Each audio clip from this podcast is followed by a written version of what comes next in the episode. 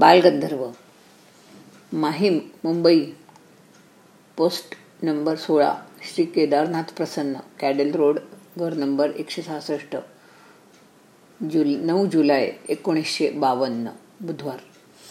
श्रीयुत रामभाऊ उर्फ भैयासाहेब दाते ह्यास श्री नारायणराव बालगंधर्वांचा आदरपूर्वक नमस्कार. विनंती विशेष.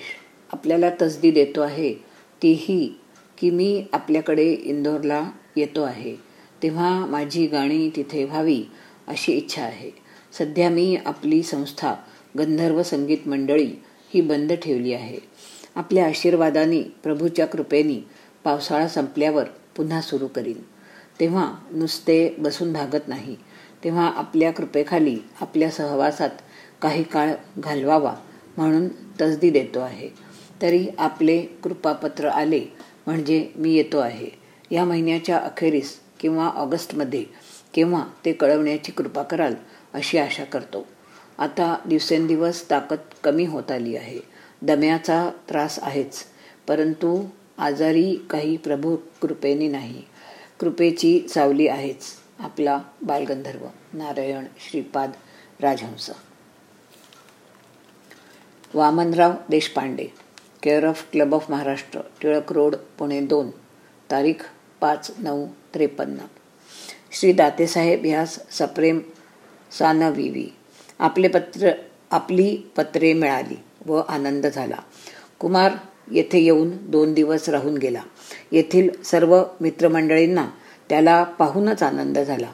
तीन वेळा अर्धा अर्धा तास गायला. त्या गाण्याचे काय वर्णन करावे? शब्द अपुरे पडतात. पण ऐकताना व संपल्यानंतर सर्वांचे चेहरे व डोळे पाणावलेले दिसले. ह्यात काय ते समजा. गाणे संपल्यानंतर सुमारे पाच मिनिटे सर्व तीस चाळीस मंडळी एक शब्दसुद्धा न बोलता चुपचाप बसली होती. Art should make you stand and speechless तसेच झाले. हा सोहळा बघावयास व अनुभवावयास मी हजर होतो.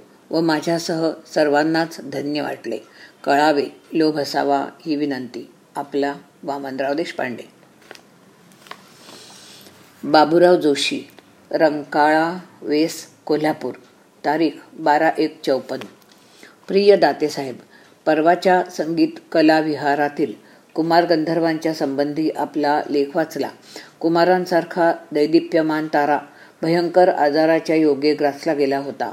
तेव्हा तुम्ही जे नाना प्रकारे त्यांचे या त्यांच्या स्वास्थ्याकरिता चिकाटीने प्रयत्न केलेत व दीर्घ प्रयत्नाने त्यामध्ये बहुतांशी यश मिळवून त्यांचा नुकताच सत्कार घडवून आणलात. आपली ही आत्मीयता ज्यांना माहीत आहे त्यांना आपला लेख आपण भावनावश होऊन अतिप्रेमाने लिहिला की काय अशी शंका येईल. पण ज्यांनी कुमारांना मुळीच ऐकले नाही त्यांना यामध्ये काहीतरी हिरो वर्शिप असेल असे वाटेल कदाचित.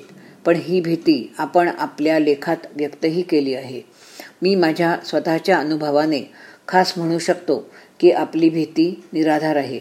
कुमारांचे संगीतातील स्थान इतके चतुरस्त्र अलौकिक व सर्वसाधारण अपेक्षांना असे धक्के देणारे आहे की त्याचे यथार्थ वर्णन करणे अशक्य होऊन बसते. अपरिचितांना मात्र वाटावे की ही भावनावश स्तुती असावी म्हणून. एकोणीसशे पस्तीसपासून मी कुमारांना वेगवेगळ्या स्टेजेसमधून ऐकत आलो आहे. एकोणीसशे अडतीस साली मी त्यांना कोल्हापुरात पुन्हा ऐकले तेव्हा ते प्राध्यापक देवधरांच्याकडे शिकत असावेत. श्री शंकरराव सरनाईकांच्या माडीवर त्यांची झालेली अविस्मरणीय बैठक माझ्या डोळ्यासमोर ताजी आहे. त्यावेळी मी प्राध्यापक देवधरांना एक तपशीलवार पत्र लिहिले होते व त्याच पत्राने माझी देवधरांशी चांगली ओळख झाली. कुमारांचा पुढील उज्ज्वल भविष्यकाळ मला त्याच वेळी जाणवला होता. त्यानंतरही मी अनेक वेळा त्यांची गाणी ऐकली. दर खेपेस कुमार नवीन विक्रम करून चकित करीत. आमच्या घरच्या माडीवर एक सकाळची बैठक झाली होती. त्यावेळेस त्यांनी जबड्याच्या ताना इतक्या पेळदार व जोरकस घेतल्या की तुम्ही वर्णन केल्याप्रमाणे इमारत हादरण्याचा भास त्यावेळीही सर्वांना झाला. त्याचवेळी आणखीन एक गोष्ट घडली. या बैठकीचे वेळी माझे वडील हजर होते. कुमारांची बारीक यष्टी व त्यांच्या तोंडी निघालेल्या जबरदस्त ताना ऐकून ते कुमारांना म्हणाले की तुम्ही झेपेल अशी मेहनत करा. असेच जोरकस गाण्याची मेहनत तुमच्या शरीरास मानवणार नाही. त्याचा दुष्परिणाम तुमच्यावर होईल. आमच्या वडिलांनी प्रदर्शित केलेली भीती दुर्दैवाने पुढे खरी ठरली. कुमारांच्या आजाराची कारणे काय आहेत हे मला पूर्ण माहीत नाही. परंतु त्यापैकी एक मी वर उल्लेख केलेली त्यांच्या कुवतीबाहेरची अर्थात शारीरिक मेहनत हे आहे. ह्यात शंका नाही.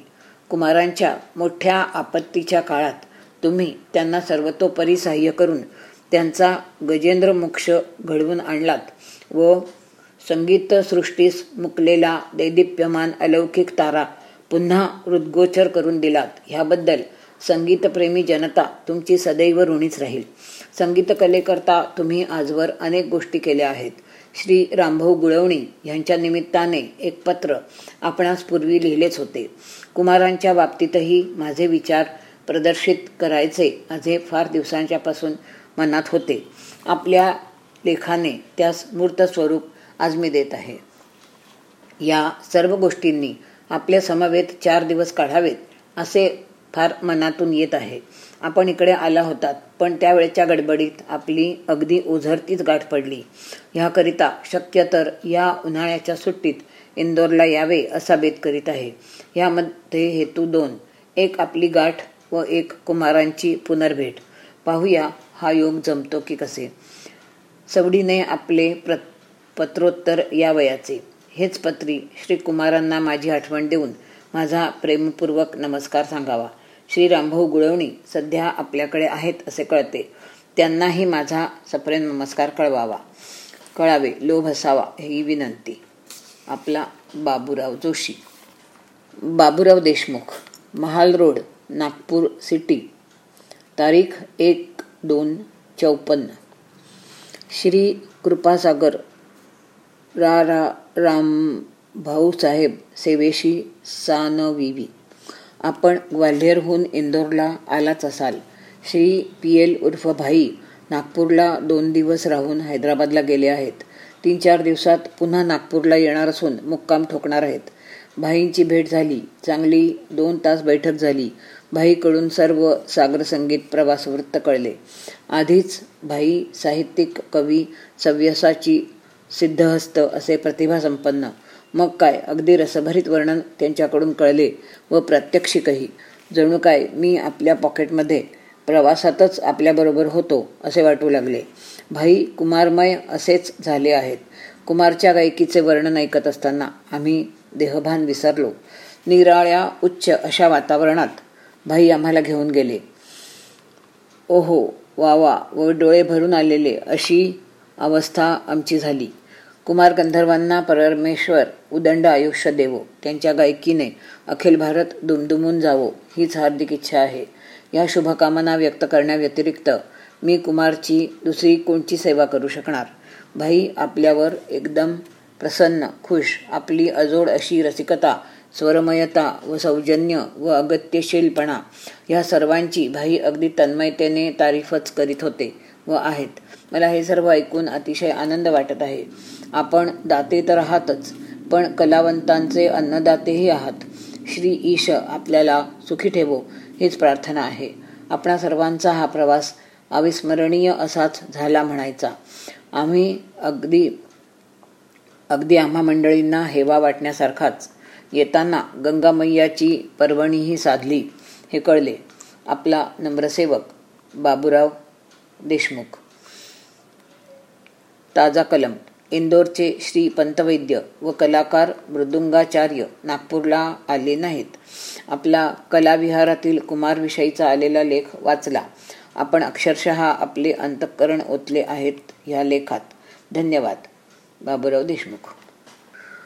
Pu La Deshpande care of Nanajog Gokhale villa Congress Nagar Nagpur तीन फेब्रुवारी एकोणीसशे चौपन्न. प्रिय दातेसाहेब वास्तविक ह्यापूर्वीच आपल्याला पत्र लिहायला पाहिजे होते. परंतु तसा निवांतपणाच मिळाला नाही. आणि केवळ सुखरूप पोहोचल्याची पत्रे लिहिण्यात मला स्वारस्यही वाटत नाही. माझ्या रूपात फारसे सौख्य कोणाला वाटत असेल असा मला तरी भ्रम नाही. हैदराबादचा मुक्काम आटोपून काल नागपुरात आलो. ग्वाल्हेरहून आलो तो काही फार दिवस नागपुरात राहिलो नाही. मुख्य म्हणजे जे दोन दिवस राहिलो ते साक्षात कुंभकर्णाला साक्षी ठेवून झोपलो. फक्त बाबूरावांची गाठ घेतली. कुमार हाच विषय होता. त्यांच्या डोक्यात कुमारला आवश्यक असलेल्या टेप रेकॉर्डरची कल्पना घातली. त्यांनाही ती शंभर टक्के पटली. त्याला मूर्त स्वरूप आल्याखेरीज राहत नाही आता. आज रात्री त्यांच्या घरी पुन्हा जाणार आहे. गेल्या महिन्यातला साराच आनंद अवर्णनीय होता. त्याचे वर्णन मी लेखक असूनही करणे अशक्य आहे. शब्दांच्या पलीकडला तो आनंद आहे आणि त्या आनंदाचा लाभ देण्याचे सारे श्रेय तुम्हाला आहे. हे निर्विवाद आहे. कितीतरी आठवणी डोळ्यांपुढे तरळतात. सगळ्या आठवणींना कुमारच्या स्वर्गीय संगीताची पार्श्वभूमी आहे. तो कैफ अजूनही उतरत नाही. कधी उतरेल असे वाटत नाही. शिवपुरीच्या वाटेवरच्या काळविटाच्या डौलात सारे संगीत डोळ्यांसमोर उभे आहे. त्या चांदण्या रात्री तो उत्तर प्रदेशातल्या चांदण्याच्या शुभ्रतेशी स्पर्धा करणारा रस्तुवा. ती रुईची पिवळी धमक्क शेते. ग्वाल्हेरच्या वाटेवरचा तो भीषण सौंदर्याने काळजाचा ठाव घेऊन गेलेला निर्जन नदीकाठ एकामागून एक डोळ्यांपुढून सारखे सरकत असतात. आणि किती सुंदर निर्व्याज मानवी अंतःकरणाचा साक्षात्कार झाला. आयुष्यभर मतिहीन पत्नीशी स्थितप्रज्ञाच्या भूमिकेतून संसार करणारे बाबूजी कशाळकर त्यांची ती मिस्किल सुनबाई त्यांची लाडकी नंदिनी मोठी प्रोफेसरीण आणि कुमारच्या प्रेमाने डबडबलेला शांतू डोळ्यासमोर नेतात.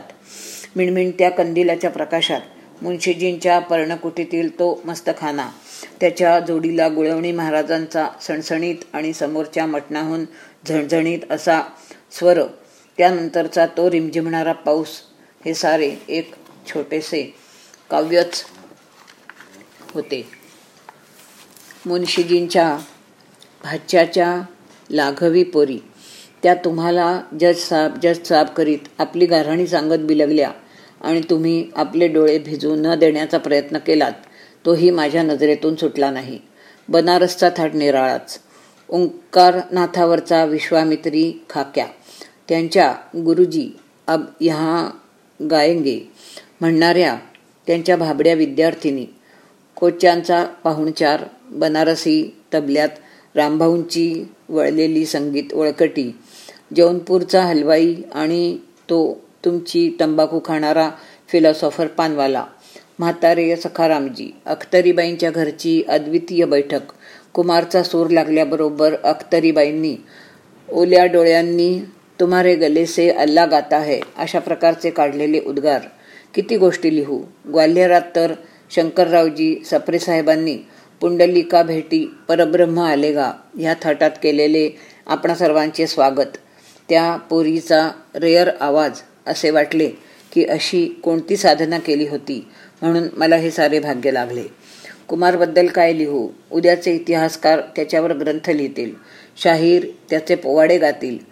त्याला भरपूर आयुष्य लाभो ही सदैव प्रार्थना करतो. त्याच्या मुखातून जे निघते तेच संगीत. हीच संगीताची व्याख्या होऊ शकते. तुम्ही त्या गीतगंगेत सदैव डुंबता आहात. आम्ही कुंभमेळ्याच्या यात्रिकासारखे काही बुचकळ्या मारून पावन झालो. माझा दृष्टीबिष्टीवर विश्वास नाही. परंतु ती दोघेही तुमच्या घरी जेव्हा जेव्हा येतात तेव्हा दोघांचीही दृष्ट काढत जा असा माझा अरूच्या आईला निरोप सांगा.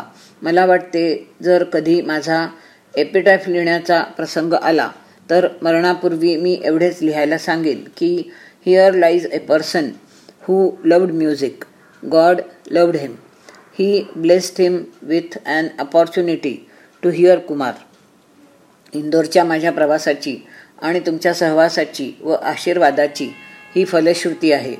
एकदा प्रवासात मी तुम्हाला माझ्या बेळगावच्या एका दिवंगत पितृतुल्य मित्राबद्दल बोललो होतो. त्याच्या निधनानंतर तो जिव्हाळा मला आयुष्यात पुन्हा केव्हा लाभेल असे वाटत होते. परमेश्वराने हा प्रसंग घडवून आणला आणि तुमचे अमाप प्रेम मला मिळाले.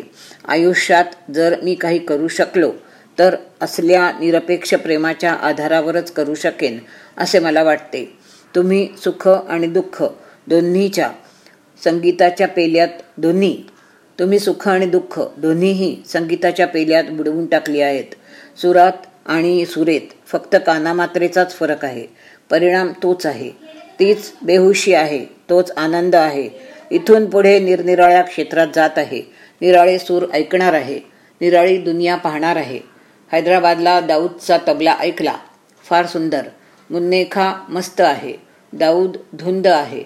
तिथेच मधुभावे नावाच्या दोन्ही पायांनी पांगळ्या तरुणाचे गाणे ऐकले आणि यादीत नवीन कलावंताची भर पडली. दोन्ही पाय नाहीत परंतु आपल्या चालण्यापेक्षा तो जलद रांगतो. तरुण आहे परंतु श्रद्धावंत आहे. मी कुमारचे नाव काढताच बसल्या ठिकाणाहून देवाला करावा तसा नमस्कार त्यांनी शेकडो मैल दूर असलेल्या कुमारला केला. अशा पद्धतीने लिहित गेलो तर ग्रंथच होईल. आता आवरतो. रामभाऊ गुळवणींना नमस्कार सांगा. सौ दाते बहिणींना खिरीची आठवण रेंगाळते म्हणून सांगा. अरुला तंबोऱ्यावर बसत जा म्हणून माझा खास निरोप. आणि उस्ताद लब्बू खां चिरंजीव रवी यास आदाब. कन्या व जावईबुवांना नमस्कार. आणि नातवंडास गालगुच्छे तुम्हाला नमस्कारही नाही सलामही नाही काहीच नाही. ग्वाल्हेरला गाडीत बसताना तरी मी कुठे तुमचा नीट असा निरोप घेऊ शकलो होतो? तुमचा पु ल देशपांडे. मैफिलीपूर्वी अरुण दाते आणि रवी दाते. ही मैफल आठवणींची संगीताच्या मैफलीत राग रागिणी बिलंपत द्रुत ठुमरी गझल असे नानाविध प्रकार असतात. आठवणी पण तशाच. मोठ्या छोट्या काही द्रुत तर काही ठुमरीप्रमाणे दिल बेचैन करून टाकणाऱ्या. पण जाऊ दे. मैफल म्हटली की त्यात स्वर आले नशा आली आठवणींचं पण तसंच. एकदा ती मैफल सुरू झाली की नशा आलीच सांगणाऱ्याला आणि ऐकणाऱ्याला पण. तुम्ही म्हणाल ही मैफल नव्हेच ही तर वाद्यांची जुळवाजुळव आहे केवळ षडज लावणं चाललं आहे.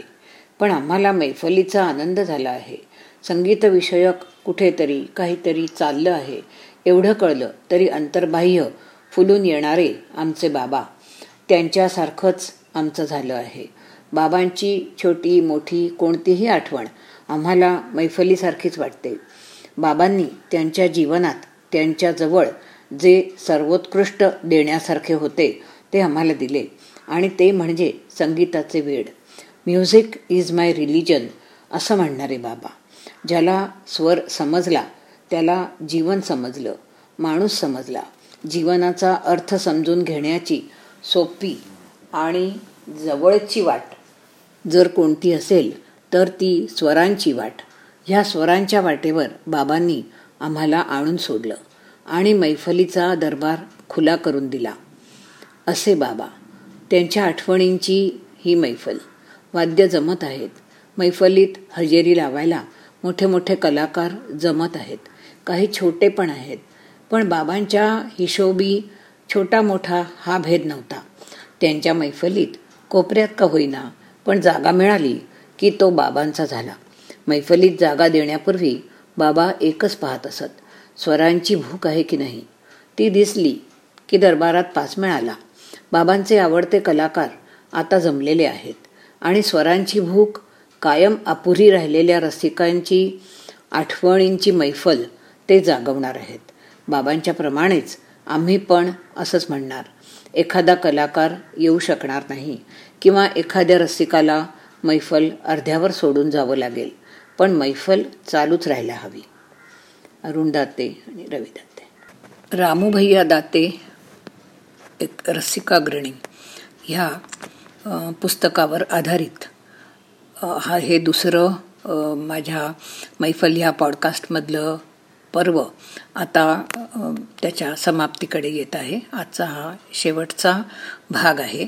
त्यामध्ये तुम्ही आत्तापर्यंत पहिल्या सर्व भागांमध्ये रामभैया दाते यांच्याबद्दल त्यांच्या पुत्राने रवी दाते यांनी सांगितलेल्या अनेक आठवणी ज्या मी शब्दबद्ध केलेल्या आहेत त्या ऐकल्यात.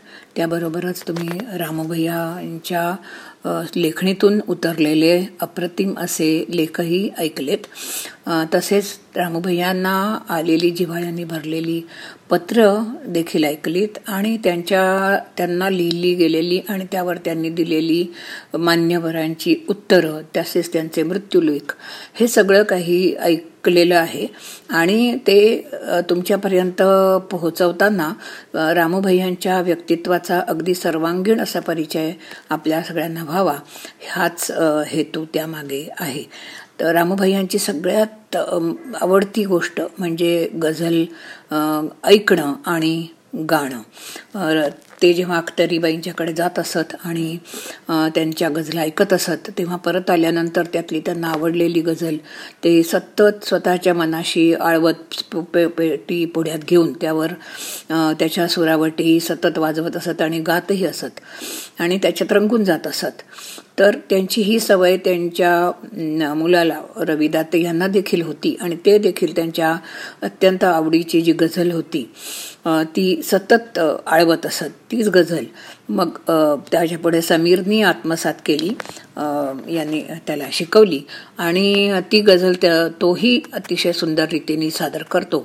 तर ह्या पर्वाची समाप्ती करताना समीरने गायलेली ती त्याच्या आजोबांची अत्यंत आवडती गझल त्यांना श्रद्धांजली म्हणून आपण या पर्वाच्या शेवटच्या भागामध्ये सादर करून आपल्या सगळ्यांना त्या एक नजराणा असा देतो आहोत की ज्यामुळे रामभैयांच्या व्यक्तित्वाची आपल्याला सर्वांगीण अशी कल्पना येऊ शकेल. आणि हीच त्यांना अत्यंत योग्य अशी श्रद्धांजली आहे असं आम्हाला वाटतं. धन्यवाद.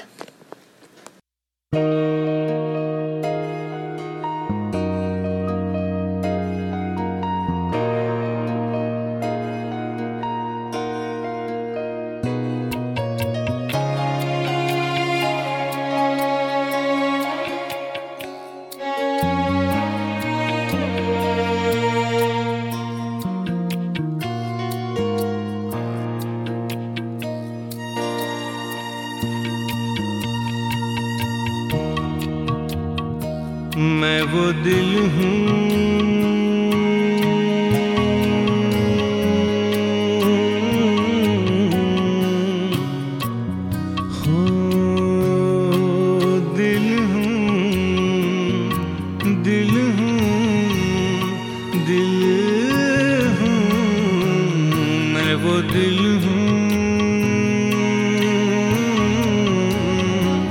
जो ठुकराया गया हूँ। मैं वो दिल हूँ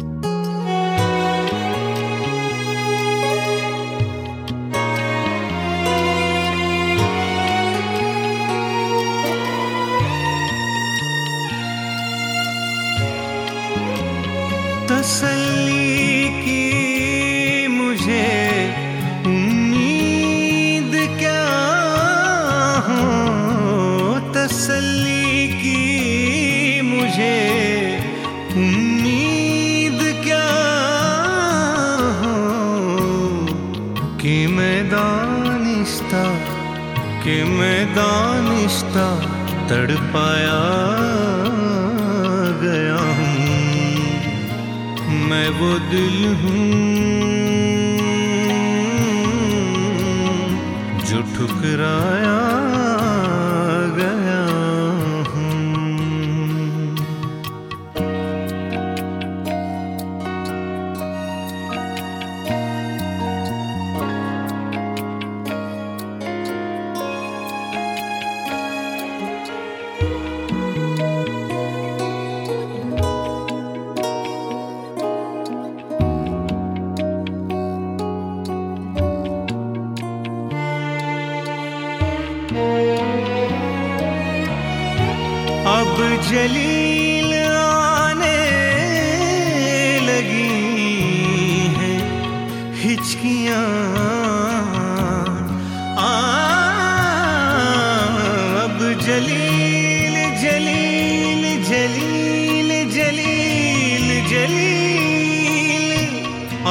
जलील आने लगी है हिचकियाँ।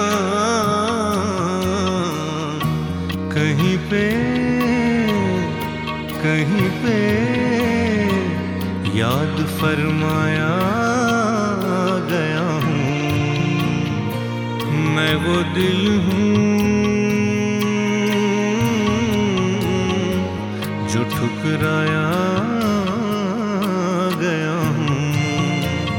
हज़ारों बार हज़ारों बार हज़ारों बार तड़पाया गया हूँ। मैं वो दिल हूँ